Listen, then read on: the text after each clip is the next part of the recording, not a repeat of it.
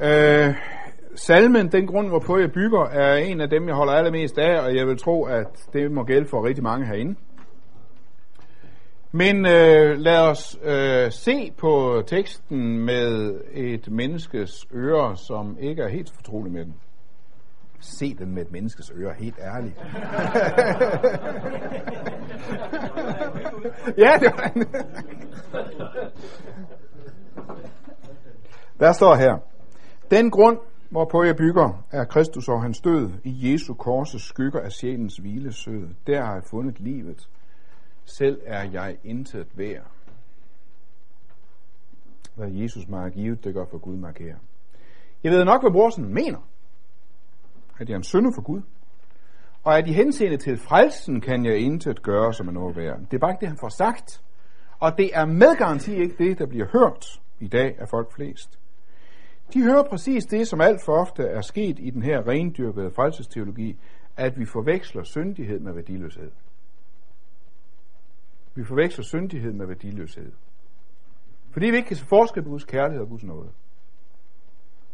Vi forveksler anger med selvforagt. Eller som vi synger det hjemmestoner, Selv kun et intet, intet.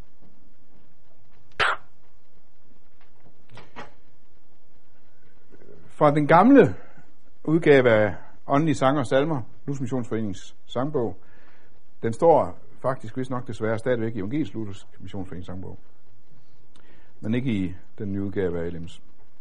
Hvert menneske er som et nul for Gud og ikke dur. Og hjertet der, I kender måske godt billedet, I har måske brugt det også, også at vi er nuller. Og en ting hver, så kommer Jesus som et-tal, der stiller sig foran, så bliver det pludselig noget værre. Hvert menneske er som et nul, for Gud ikke dur. Hjertet er et syndeskjul, som han med vrede truer. Det ser jeg grønt i lovens spejl, som viser hver en men og fejl, og straffen jeg fortjente. Dog, Gud har elsket verden så, at han sin søn og sendte, for at i døden for os gå, af kærlighed han brændte, og straffen for os alle led, har opfyldt loven i vores sted, retfærdighed og skivet. Og han en enhed, altså et et-tal, er så stor, at større ingen gælder i himlen, hvor til han får på jorden ikke heller. Når denne enhed foran står og nullet pladsen efter får en størrelse det bliver. I Kristus nullet frem for Gud, som barn og arving træder, ja, som hans egen kære brud i særlighedens klæder. Jo flere nuller han får med, som døden for os alle led, des mere pris han vinder. En af de, et af de temaer, som hele tiden op nu snakker tidsånd og postmodernisme, det er, at tiden og de unge er så forfærdeligt narcissistiske. De er selvoptagende, de er selvcentrerede, de er individualistiske osv. Det er måske rigtigt. Jeg tror faktisk, det er rigtigt. Det er bare ikke køber, det er det der alt for hurtige lighedstegn mellem selvoptagethed og selvviskhed. Som om den postmoderne unge københavner skulle være simpelthen under menneske, en god gammel præmoderne vestjyde. Men det er sikkert rigtigt, at på mange måder lever vi i en narcissistisk, selvoptaget kultur. Hvorfor? Er det fordi kærligheden simpelthen bare er blevet kold? Alting går altid nedad, og alting er altid værre i dag end i går. Det er ikke sikkert. Det kan tænkes, at når jeg i den grad er kommet i centrum, så er det ikke måske fordi man er blevet underere, mere egoistisk, men af en helt anden grund. Nicoline Wertelins pragtfulde øh, tegneserie, som nu er gået ind café. Jamen, hvad er der i vejen, lille sklap? Blev du bange for noget? Og du tisse de bukserne pusser. Vil du hellere have en rød sodavand? Fortæl nu, mor. Jeg kan ikke finde min identitet. Nu har jeg ikke tid til sådan at gå ind i en omfattende kulturanalyse og så videre. Jeg har tænkt mig derimod at meget kort og ubehøvlet hævde en konspirationsteori, der virkelig rykker. Sammensværgelsen mod jeget. Hvorfor er jeget blevet så afgørende? Hvorfor er jeg blevet så vigtigt? Det er måske, fordi jeg ikke længere ved, hvem jeg er. Det er ikke sikkert, det er fordi, jeg er blevet et under menneske, altså, at vores kultur er blevet under, og kærligheden blev kold osv. Det er da muligt, at det er forklaringen. Men det kan faktisk også være, at det er fordi, jeg ved ikke længere, hvem jeg er. At jeg er et offer for sammensværgelsen mod jeget, som består af følgende konspiratorer. Det er for det første det kristelige selvhed. Det kan godt være, at jeg bør oh, sætte kristelige anførselstegn. Det kristelige sandhed. Som ikke er anger, men selv foragt, sønderknuselse, illustreret med et billede af Dali. Sønderknuselse, som sidder fast af hele sin bagage klistret ind under huden. Den amputerede skabelsesforkyndelse, hvor vi i århundreder ikke har været stand til at forkynde bibelsk, hvad mennesket i virkeligheden er. En anden årsag kunne være, og det er så det, den anden sammensvorne, det er institutionernes og konventionernes sammenbrud. Institutionernes og konventionernes sammenbrud. Marmorkirken i København. God has left the building. Institutionens og konventionens sammenbrud. Øh, det er måske for mig at se et klarere kulturhistorisk faktum end det der med narcissismens kultur. Så længe man lever i et samfund med klare konventioner, klare institutioner, og God has not left the building, så er det langt, længere, så er langt lettere at vide og føle, hvad man er. Og det kan så ske ifølge agtighed og lydighed over for konventioner, institutionerne osv. Eller det kan ske oprør og protest. I begge tilfælde, så er det langt lettere at vide, hvem jeg er, hvis jeg hænger midt i rummet og ikke har nogen orienteringspunkt overhovedet, fordi konventioner og institutioner er skvattet sammen. Den tredje, det er, og det er faktisk, øh, jeg er helt skamfuld over, så, så sent jeg kom til at tænke på det. Øh, det gik op for mig, mens jeg på et tidspunkt jeg stod på en talerstol. Øh, selv om et menneske måske er vokset op i klare grænser, klare rammer, med en sund kultur, ved sig elsket osv., alt det, som danner en, en tryg jeg-identitet, så kan det faktisk godt være, at det hele er håbløst, og man kan ikke vide, hvem man er, så længe man lever under evolutionismen. Så længe man tudes ørerne fulde af fra morgen til aften, du er kun et dyr. Du er bare en abe. Så kan det godt være, at det faktisk ikke er tilstrækkeligt, at man er, levet, at man er vokset op med klare grænser og klar kærlighed og bekræftelse osv., hvis man hele tiden får hamret ind i hovedet, at du er kun et dyr. Evolutionismen har evolutionismen har simpelthen gjort det næsten håbløst at sige til mennesker, hvem de er.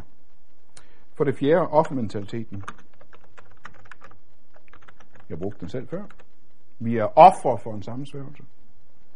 Hele forestillingen om, at jeg er ikke et ansvarligt menneske, stående til ansvar for mit eget liv.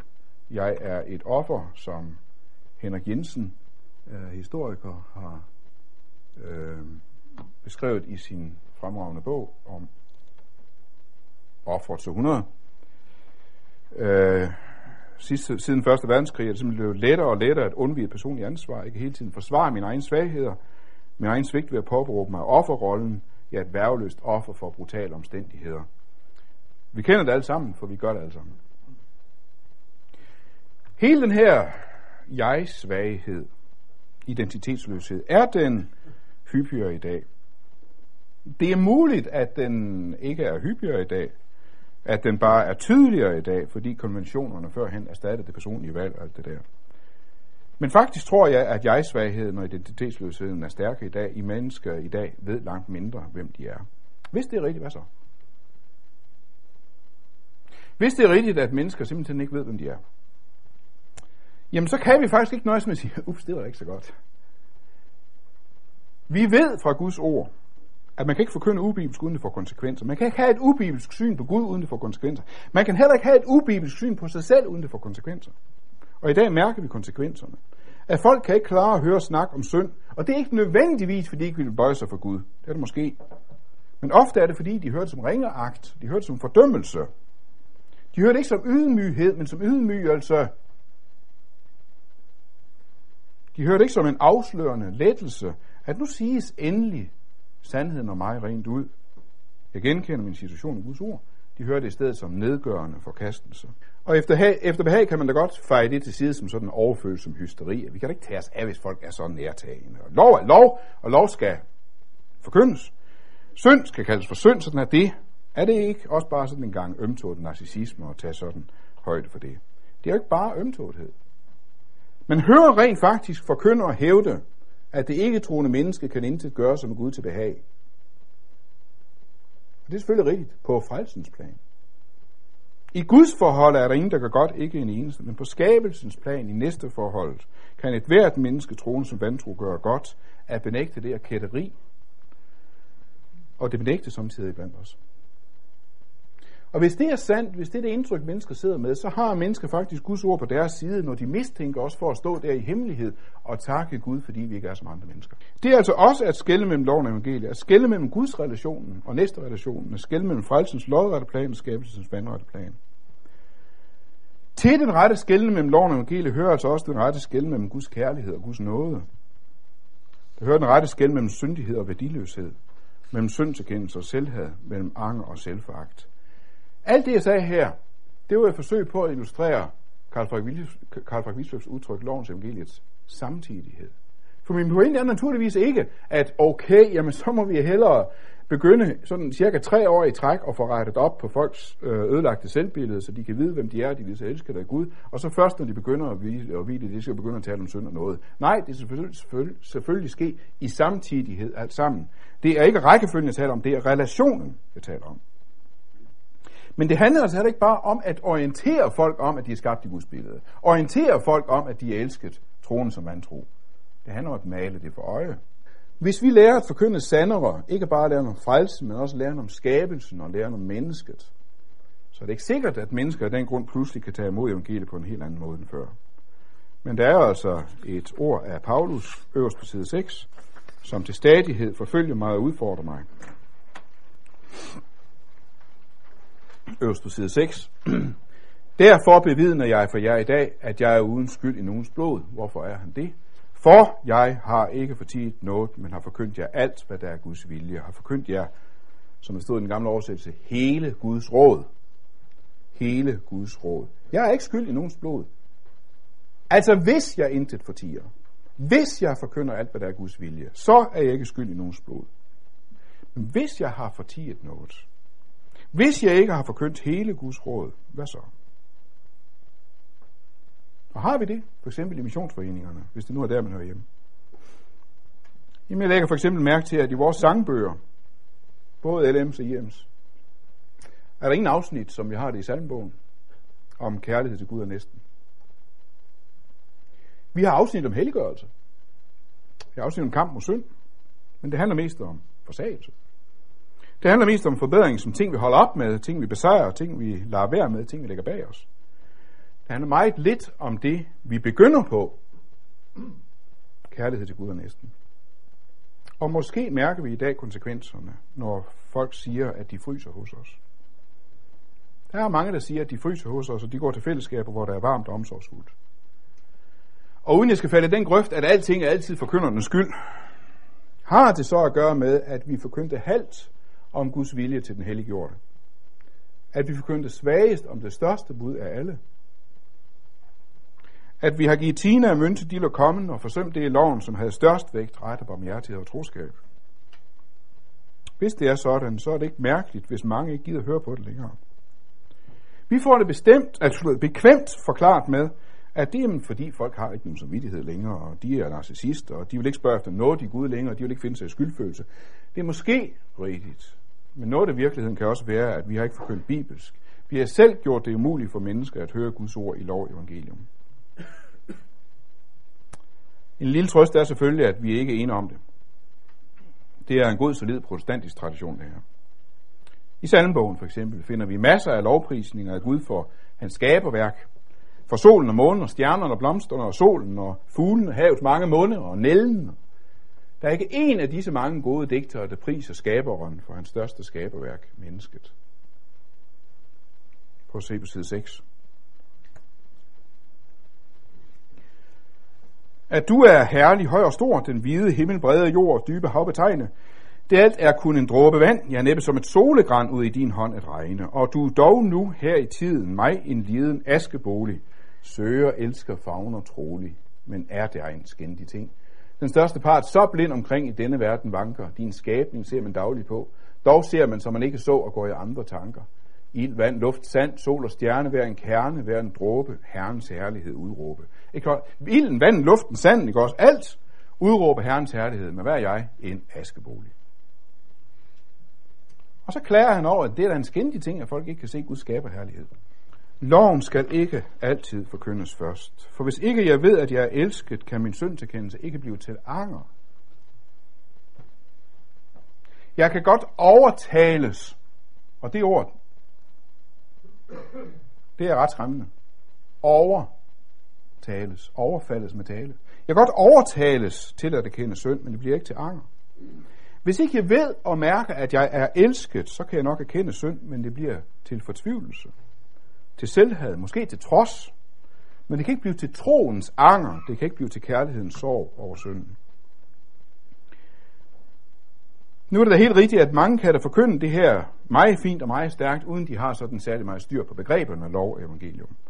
Men i det lange løb har forkynderne faktisk også brug for at få tankemæssig klarhed over den her klare skældning. De kan ikke i det lange løb klare sig på, hvordan vi nu plejer at sige det. Jamen, hvorfor skal det være så indviklet? 25 teser, hvor er de 21 er negative, udpenslede faldgrupper, flere endda med underpunkter. Hvorfor skal det være så indviklet? Er loven og evangeliet så kompliceret? Nej. Loven og evangeliet er enkelt og klart. Loven er alt det i Guds ord, der dømmer og dræber. Evangeliet er alt det i Guds ord, der frigør levende gør. Så enkelt er det. Det, der gør det indviklet, det er, at hver generation finder på nye måder at blande dem sammen på. Det er derfor, vi skal have alle de der mange teser. Det er derfor, de skal opdateres hele tiden. Fordi hver ny generation finder på nye måder at blande dem sammen på. Det er vranglæren, der er indviklet. Det er ikke ordet. Og det er derfor, at en forkynder kan kun forvalte det her frihedsbudskab med en vis frygt. Ikke med sådan en lammende angst, for så bliver det en ny trældom, men med en realistisk frygt. At hvis jeg tror, jeg har lært det der om synd og noget, så er jeg allerede ved at glemme det. Jeg oplever det særligt hos mig et unge, som er vidunderligt livrige, pragtfuldt livrige. Jeg, jeg, jeg bliver så glad af at møde det, ikke også der. Jamen altså, vi skal, vi skal bare tro på Jesus, og komme i gang med at evangelisere. Fedt, ikke også? Men man så får jeg til, det der med synd og noget, det har vi jo lært. Det har jeg forstået. Men så kom i gang. Så bliver jeg trist. For den, der allerede har lært det med synd og noget, er allerede ved at glemme det, og det gælder også for kønneren. Det kan så være meget godt, at vi ædelmodige indrømmer, at vi har da brug for at få opdateret vores sprog og vores former og vores metaforer og vores små anekdoter osv. Vi har da styr på læreren, men vi vil gerne lære lidt mere om, hvordan vi formidler dem. Men så bliver jeg altså også dybt forskrækket, når jeg efter mange års forkyndelse i dag må erkende, at der er sider af Guds ord, som efter al sandsynlighed var gået hen over hovedet på mig, hvis jeg kun havde fået det formidlet for lutherske kristne. Der er væsentlige sider af Guds ord, jeg ikke havde indset, hvis ikke det havde været for kristne brødre og søstre, for reformerte sammenhænge, frikirkelige sammenhænge, bibelkritiske sammenhænge og karismatiske sammenhænge. Alt sammen for brødre og søstre, der efter min bedste overbevisning ikke skældner klart mellem loven og evangeliet.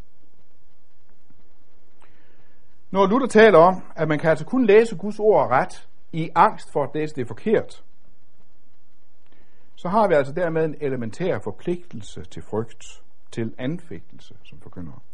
Og den anfægtelse handler altså ikke bare om min nådestand, men også om mine meninger, mine holdninger. Jeg har en forpligtelse til hele tiden at betvivle mine meninger. Og det bliver altså ikke bare sådan en køn teori. Det bliver meget konkret. Der er væsentlige sider af læren om helligånden, om nådegaverne, om under, om Guds kraft, som jeg ikke har lært, hvis det ikke det havde været for mine karismatiske venner. Der er væsentlige sider om tjenester og mission, jeg ikke har lært, hvis det ikke har været for reformerede brødre og søstre.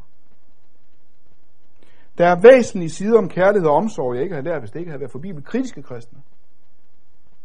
Fordi de bibeltro havde så travlt med at fortælle om, hvad Guds kærlighed ikke var. Der er væsentlige sider om apologetik og bibeltroskab, som jeg ikke har lært, hvis det ikke havde været for ikke-lutherske kristne som Francis Schaeffer og C.S. Lewis. Der er væsentlige sider om psykologi og terapi og helbredende bøn, som jeg ikke har lært, hvis det ikke havde været for frikirkelige og pentekostale kristne som Leon Penn og John White. Og det er alt sammen kristne, som jeg ikke ville have inviteret som forkyndere til et møde. Fordi de for mig at se ikke skældner klart mellem loven og evangeliet.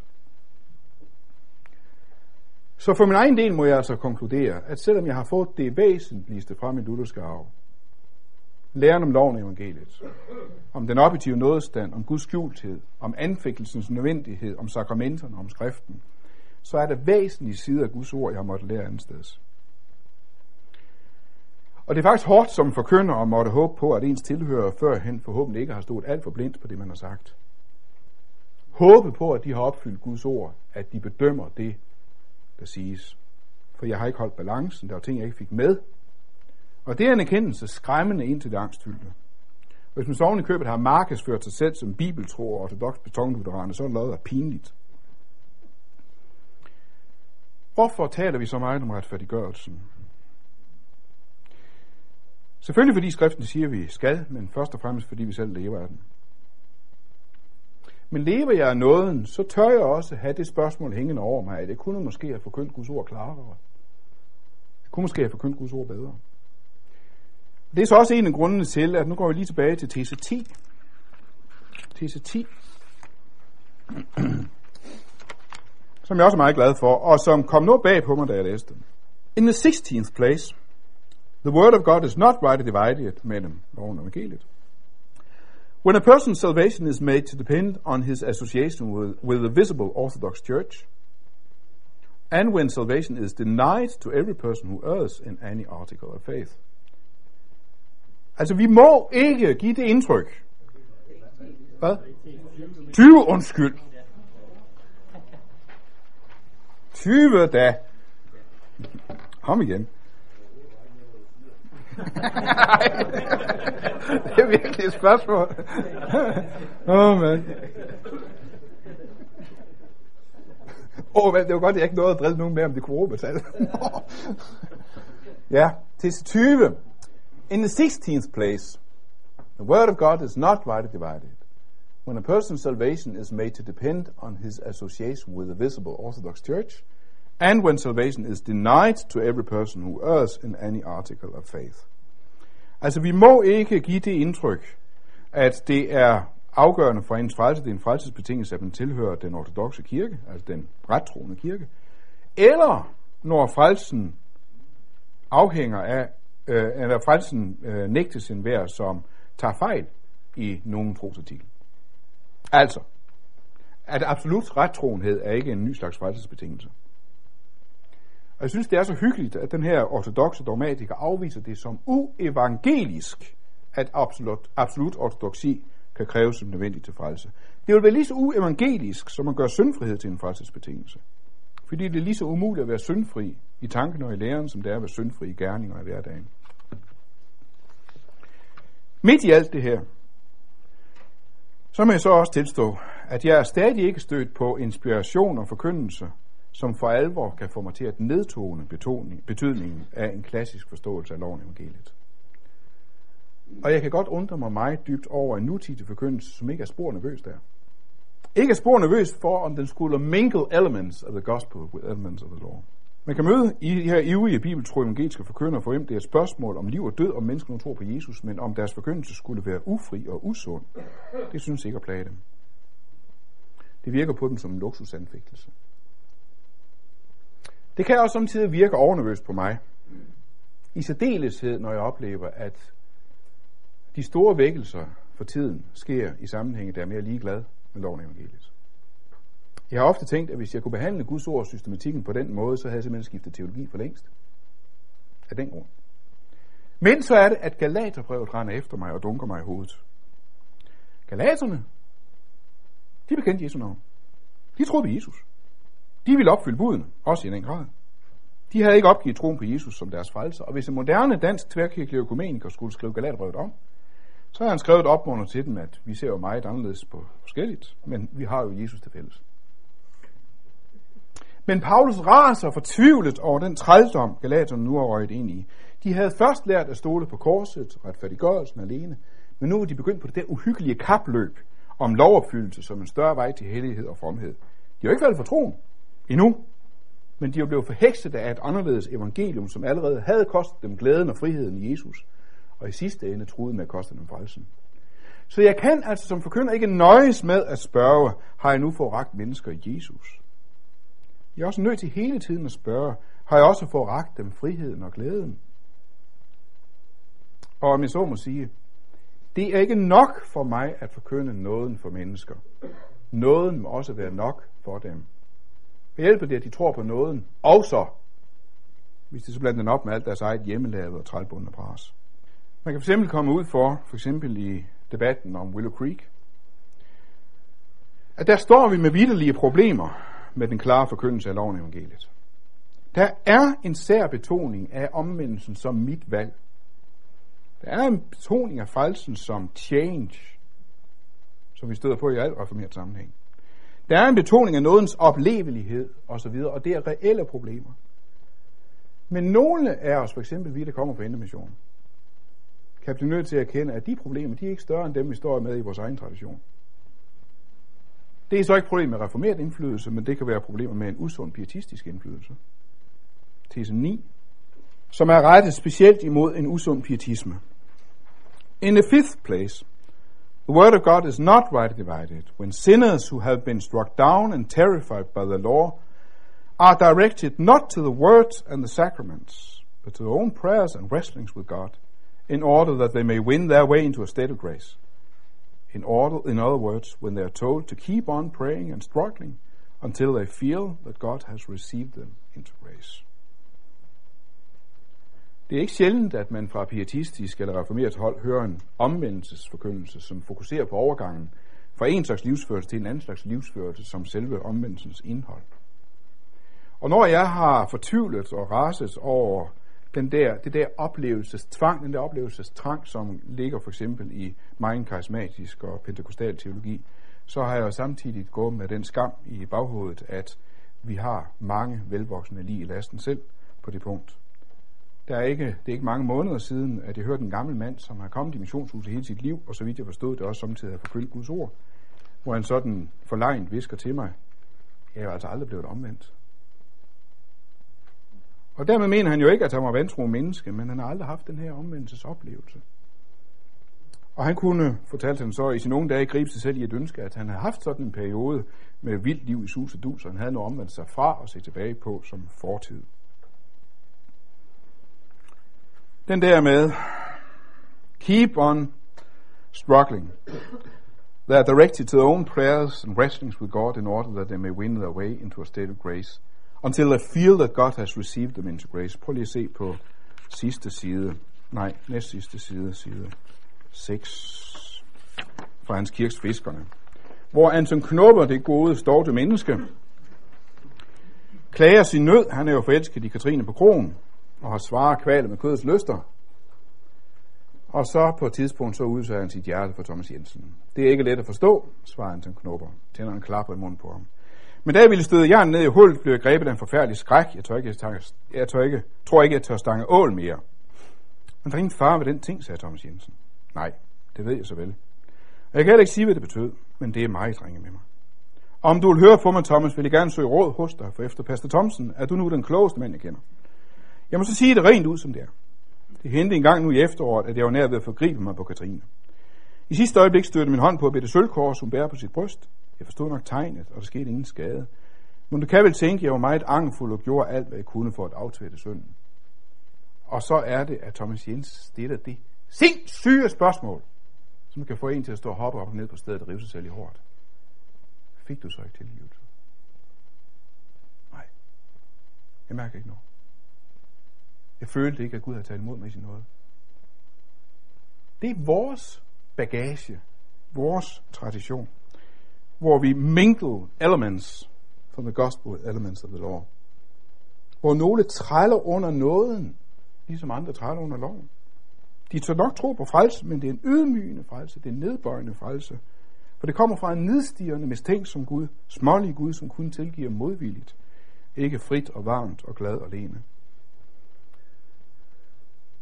Nu fik jeg den ikke med her, men grundvis gode linjer. Hjælp, at jeg min søn begræder og mig stedse varsomt glæder med min fred og særlighed. Nul. Jeg skal ikke glæde mig varsomt. Jeg skal glæde mig helt ned i tæerne. Helt ud i fingerspidserne. Helt ud i de der op imod himlen oprakte fingerspidser. Men det er helt klart en type kristendom, som, og den er måske ikke sådan specielt grundvisk så, som har det bedst med begrædeligheden, og ikke er særlig tryg ved glæden i Jesus. Øh, nederst på side 6, et citat fra Karl Evalds eventyr Fanden.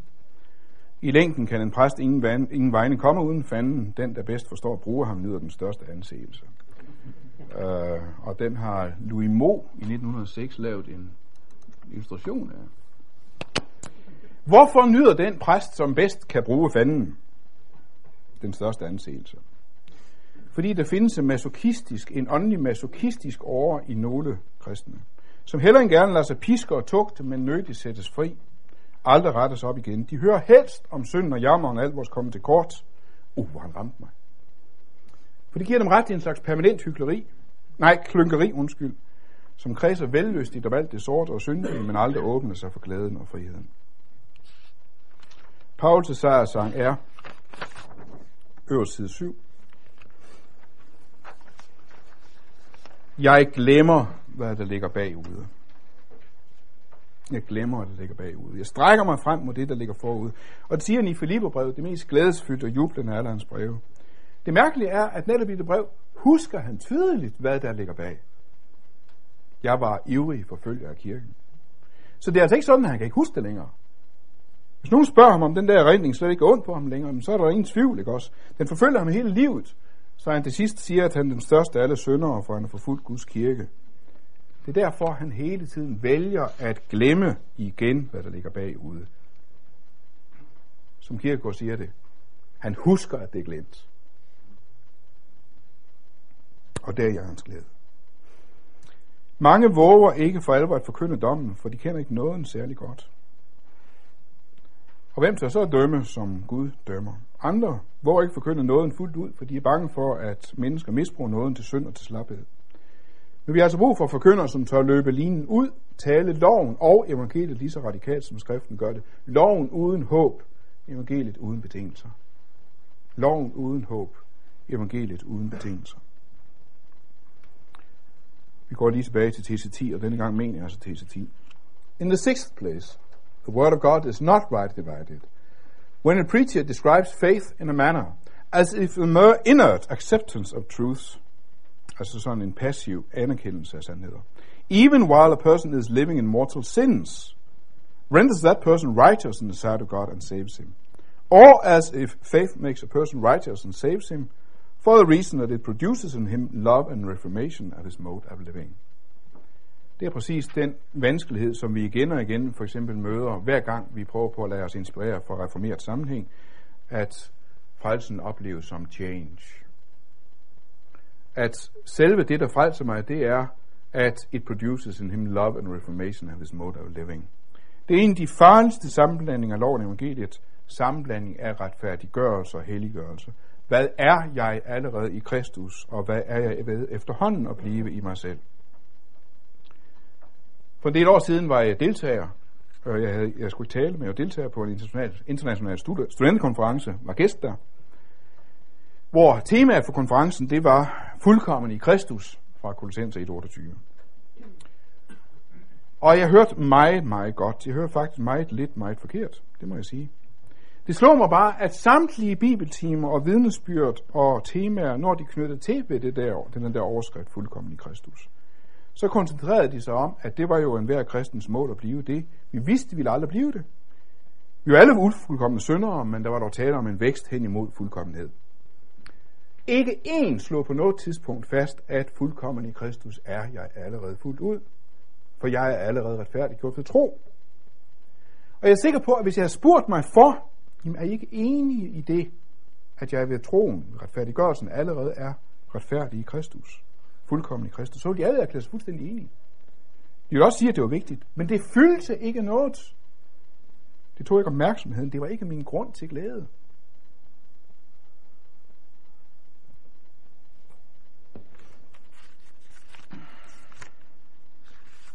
Romer 5.1, side 7.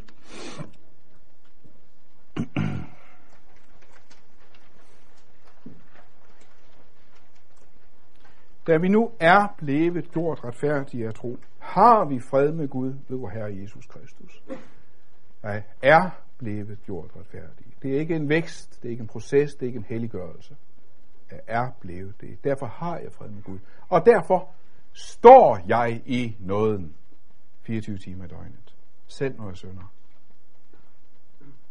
Jeg har hørt mange, også mange missionsfolk, forvirres over det der. Jamen, når jeg kommer til Jesus, så kommer jeg ind i nåden og får tilgivelse. Så falder jeg synd og falder ud af nåden og kommer udenfor. Og må bede om tilgivelse, så kommer jeg ind i nåden igen. Når jeg er faldet i synd, så er jeg faldet ud af nåden. Og så, sådan sådan en gang i døgnet, så ryger man sådan ind og ud af nåden. Og, og jamen, skulle jeg falde om af et hjerteslag, hvor jeg endnu ikke har nået at bede om tilgivelse, jamen så er, jeg, så er det nok ude med mig. Eller hvis Jesus kommer igen på et tidspunkt, og så videre. Og selvmorderen kan jo ikke blive frelst, for han har ikke nået at bede om tilgivelse. Sådan noget. Nej, jeg står i nåden 24 timer i døgnet. Og jeg falder ikke ud af nåden ved at falde i synd. Jeg falder ud af nåden ved at forhærde mig i synden. Jeg falder ud af nåden ved at bide tænderne sammen og ikke ville bekende. Så dør min tro. Det er også at skælne mellem loven og evangeliet. Tese 18. In the fourteenth place, the Word of God is not rightly divided when the universal corruption of mankind is described in such a manner as to create the impression that even true believers are still under the spell of ruling sins and are sinning purposely. Man hører faktisk superevangeliske forkyndere give det indtryk, at der er ikke forskel på den troende og den vantros. Der er ikke forskel på en kristen og en ikke-kristen synd. Vi synder alle lige meget og lige bevidst. Og lige meget purposely. Det er falsk. Det er en fornægtelse af heligåndens kraft, og det er en fornægtelse af formaningens betydning. Det er en fornægtelse af helliggørelsens evangelium. Og det helliggørelsens evangelium, det vil jeg godt lige illustrere til, og nu er jeg godt klar, at jeg er ved at nærme mig øh, afslutningen, og denne gang skal jeg ikke springe så meget over som i går. Øhm, jeg kan godt illustrere det ved hjælp af tese 23. 23. Side 4 nederst. Et meget overraskende, eller for mig meget overraskende udtryk. 23. In the 19th place, the word of God is not rightly divided. When an attempt is made by means of the demands or the threats or the promises of the law to induce the unregenerate to put away their sins and engage in good works and thus become godly. On the other hand, when an endeavor is made by means of the commands of the law rather than by the admonitions of the gospel. Evangeliets påmindelse, formaninger, nutheteo, øh, kommer der nus. Øh, Geo, det ved du. Nutheteo kommer der nus. Øh, ja, at, at lægge på sinde. Ja, at lægge, at lægge på sinde. Øh, at påminde. Jamen, evangeliet er der tilsigelse. Jamen, det her, det er evangeliet om helliggørelsen. Tør sådan en evangelisk ortodox pindehugger virkelig tale om forbedring? Tør han tale om bud i bydemåde? Skal man ikke, sådan som Luther faktisk kommer afsted med samtidig at få det sagt, bare forkynde nåden, så kommer den gode gerning af sig selv? Nej, selvfølgelig ikke. Der er forskel på Moselov og Kristi lov. Og Kristi lov, ja, det er grunden til, at jeg taler om lovens tre brug. Det vil mig undskylde. Det gør jeg altså. Der er forskel på Moselov og Kristi lov. Moselov, det er dødens tjeneste, den slår ihjel. Kristi lov, det er evangeliet om helliggørelsen. Side 7.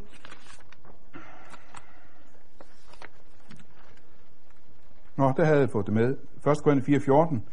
Jeg skriver ikke dette for at gøre jer skamfuld, men for at vejlede Notheteo, jer som mine kære børn. Ham forkynder vi, vi formaner, påminder, en hver og belærer en hver med al visdom for at føre et hvert menneske frem så fuldkommen i Kristus. Og her ser vi så forskellen på Moselov, loven som dræber og dømmer. Loven kom til, hvorfor? For at faldet skulle blive større. Et hvert menneske, som lever under loven og bider tænderne sammen og siger, det må da kunne lade sig gøre mere af det samme, og til sidst få taget sig sammen og så overvinde den her forfærdelige vane med skadefryd og hævntørsten og bagtagelsen og tankehort og så videre. Og faldet bliver større, det hele bliver værre hver eneste gang. For så længe jeg lever under loven, kan jeg kun overtræde den. Fordi loven altid kan falde større. Først, når jeg ved nåden er fri for loven, kan jeg begynde at opfylde den.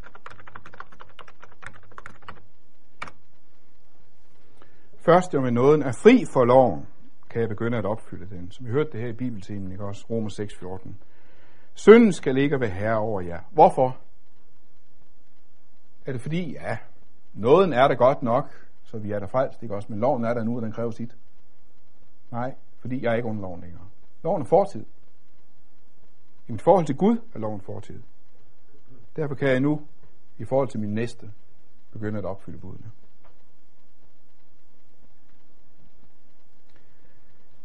Det, der jo skete med galaterne, det var jo, at de desværre mistede nådens frihed, og de mistede deres glæde i Jesus. Sådan er Paulus trist nu må sige, Galater 4.15, her på side 7. Hvor er nu jeres begejstring? Ikke også? Fordi, jeg synes, det er så synd for dem, fordi de har jo virkelig satset, investeret hele deres kristenliv på, at nu skal loven opfyldes. Nu er de kommet til tro på Jesus, og de er taknemmelige for det. Og nu skal den have hele armen med opfyldelse af loven. Det er jo ikke som i Korinth, hvor de søger rundt i laster og lyster, men nu, og så videre. Og nu er der ikke noget, noget mere. Der er ingen begejstring længere, der er ingen glæde, der er ingen frihed osv., fordi de træder under loven. Okay, men så må de da i det mindste så være kommet rimelig langt i, i, i, i, i hellighed. Det er godt nok en høj pris. Ingen begejstring, ingen glæde, men de må nok være kommet ret langt sådan i sejr over synden. Overhovedet ikke. Det er blevet et helvede i deres fællesskab. De går der og, prøv at se næst sidste tekst. Brødre, I blev kaldet til frihed. Brug blot ikke friheden som et påskud for kødet, men tjen hinanden i kærlighed. For hele loven er opfyldt i det ene ord, du skal elske din næste som dig selv. Det aner de ikke. De aner ikke, hvad lovens hensigt er, at man skal elske. Så de går der og bider og slider hinanden, så pas på, at de ikke æder hinanden helt. De er røget ind i den der hellighedskonkurrence, hvor det handler om at komme foran de andre, så jeg kan takke Gud, jeg ikke er som andre mennesker. Og de glemmer det største og det vigtigste bud i loven. Det største og det vigtigste, bær hinandens byrder, således opfylder I Kristi lov. Så tager vi sidste tese. Sidste tese, tese 25. In the 21st place, the Word of God is not rightly divided when the person teaching it does not allow the gospel to have a general predominance in his teaching. Evangeliet skal have overvægten. Evangeliet skal have overvægten. Det er det, der skal veje tungest. Ingen kan skabe større glæde, end at opdage, at min retfærdighed står fast, uanset min glæde. Gud spørger ikke inkvisitorisk efter min glæde i ham, og det er det, der gør mig så glad. Han afkræver mig ikke glæde i ham, men han lægger den parat til mig i ord, så jeg kan høre den. Gud har i den her skæld mellem loven og evangeliet gjort min frelse til noget objektivt, til noget urokkeligt, uafhængigt af alt, hvad jeg oplever. Uafhængigt af alt, hvad jeg mærker i hjertet af glæde og kraft og vidshed. Netop fordi det skal blive mig til glæde og kraft og vidshed. Så har vi 10 minutter til øh, at runde af med drøftelse. Øh. En af de teser, som øh, spillede en stor rolle, dengang vi skulle skelne mellem øh, indre mission og grundvigianismen, det var jo, at vi jo heldigvis ikke troede på tesen om menneske først og kristen så. Jeg kom lidt i tvivl om, ikke du tror et eller andet sted sådan lidt fordækt for den, øh, i det, som du siger her. Kunne du ikke kommentere lidt på det? Øh, på en måde tror jeg på udtrykket menneske først kristen så, men ikke sådan som grund vi anvender det. Sådan som grund vi anvender det, der er det en frelsesmulighed. Menneske først. Og kristen så, hvis det er nødvendigt. Men det er faktisk ikke nødvendigt.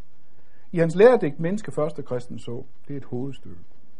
Der taler han om, at øh, jamen, stræbe der være på denne jord, sandt menneske at være. Og det er for så vidt nok. Øh, det kan godt lade sig gøre at være frelst uden at være kristen. Det blev de i gamle testamente. Der var de frelst uden at være kristen. Hvordan ved at være sande mennesker? Og Printer prøver jo, i mine øjne, lidt desperat at luterificere Grundtvig på det punkt og sige, jamen det der med sand mennesker at være, det er angeren. Nej, det er det altså ikke i hvert fald i det der læredigt. Øh, der handler det om øh, øh at, at, at være et sandt menneske for Gud, at være ærligt menneske osv. Og det er frelsesmuligheden for den, der kender evangeliet hos Grundtvig. Og der står jeg af. Uh, men, men selve udtrykket, menneske først, kristen så, kan jeg godt. Asger ryste på hovedet der. Passer det ikke? Jamen altid. I samme digte står der, så bliver nok kristen, om ikke før, så siden, i en afslappethed, men han Ja. siger, at han skal blive kristen. Ja, hvis han kender evangeliet. Hvis han møder evangeliet. Men gør han ikke det, så, så, så, så gør det ikke så meget. Øhm, jamen altså, det, det står der da. Altså, øh, det, det er nådestanden, han, tilre, han tildeler den, som, øh, som endnu ikke har lært evangeliet at kende, hvis blot er menneske. Ja, altså, ja, okay.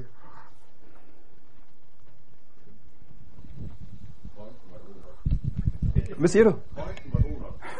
det kan godt være, at det er falsk, men er ligesom Bjørn Lomborg, ikke også? ja.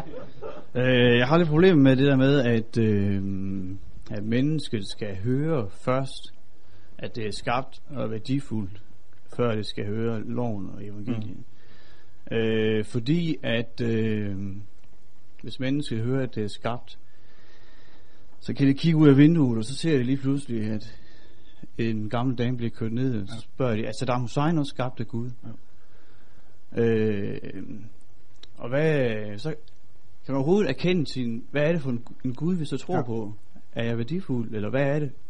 Ja. Øh, og så vil jeg sige, øh, at øh, loven, Er det et spørgsmål mere? Fordi jeg er nødt til at have en af gangen. ja, men øh, det hænger sammen, tror jeg. Nå, okay. Øh, at øh, noget med, at loven knuser menneskets selvværd, det er sådan lidt det, det kan den muligvis gøre, eller lidt sådan det, jeg hører, du sige. At øh, det mener jeg nok ikke helt, øh, som du responderer på, det er ikke det, du siger, men jeg mener egentlig, at loven hæver menneskets selvværd. Ja. Loven siger, du må ikke slå ihjel, for mennesket er værdifuldt. Du skal Ja. ja. elske sin næste, fordi næsten han er ukrænkelig Ja. ja. for Gud. Og så siger Gud også, eller loven siger også, at øh, Gud han er vred, Ja. ja. fordi at du krænker din Ja. ja. næste.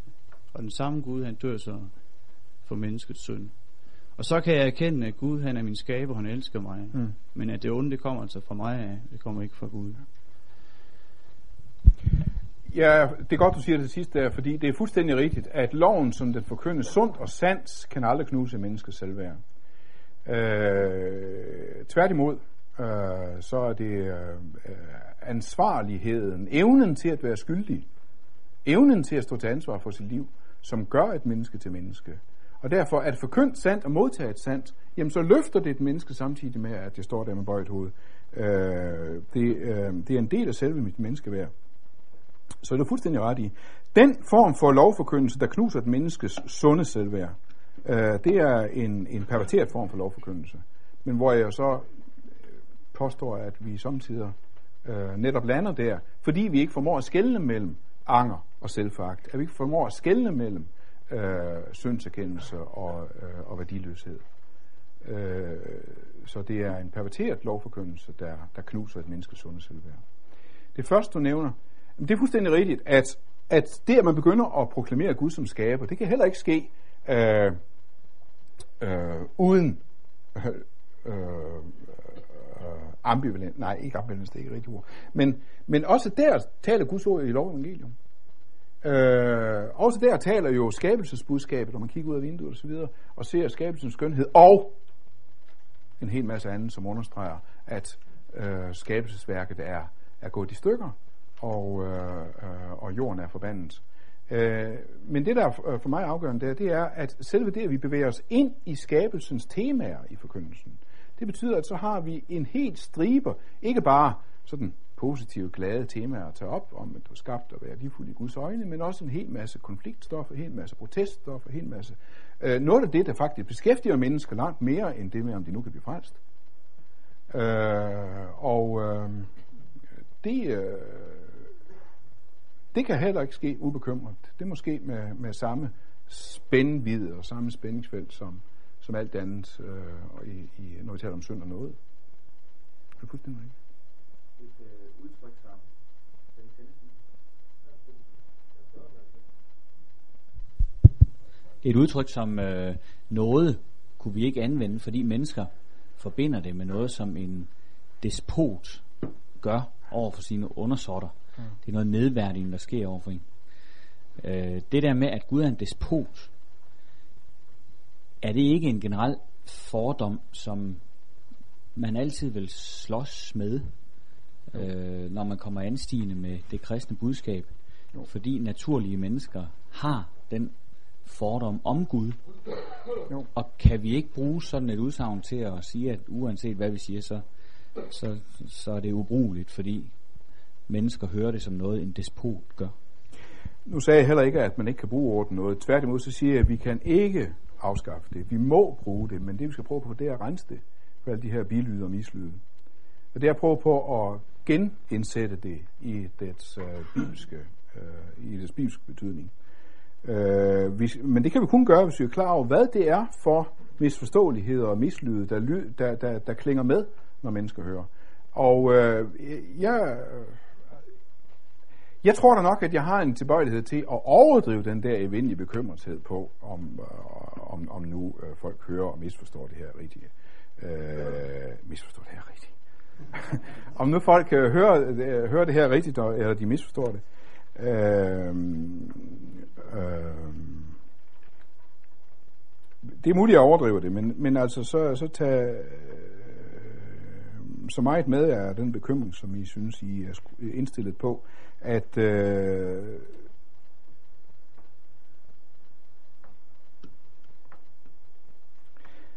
hvis jeg ubekymret forkynder ved hjælp af ord, som jeg ved eller meget klart fornemmer, mennesker forstår anderledes, end jeg har sagt det, så har jeg ændret mit budskab.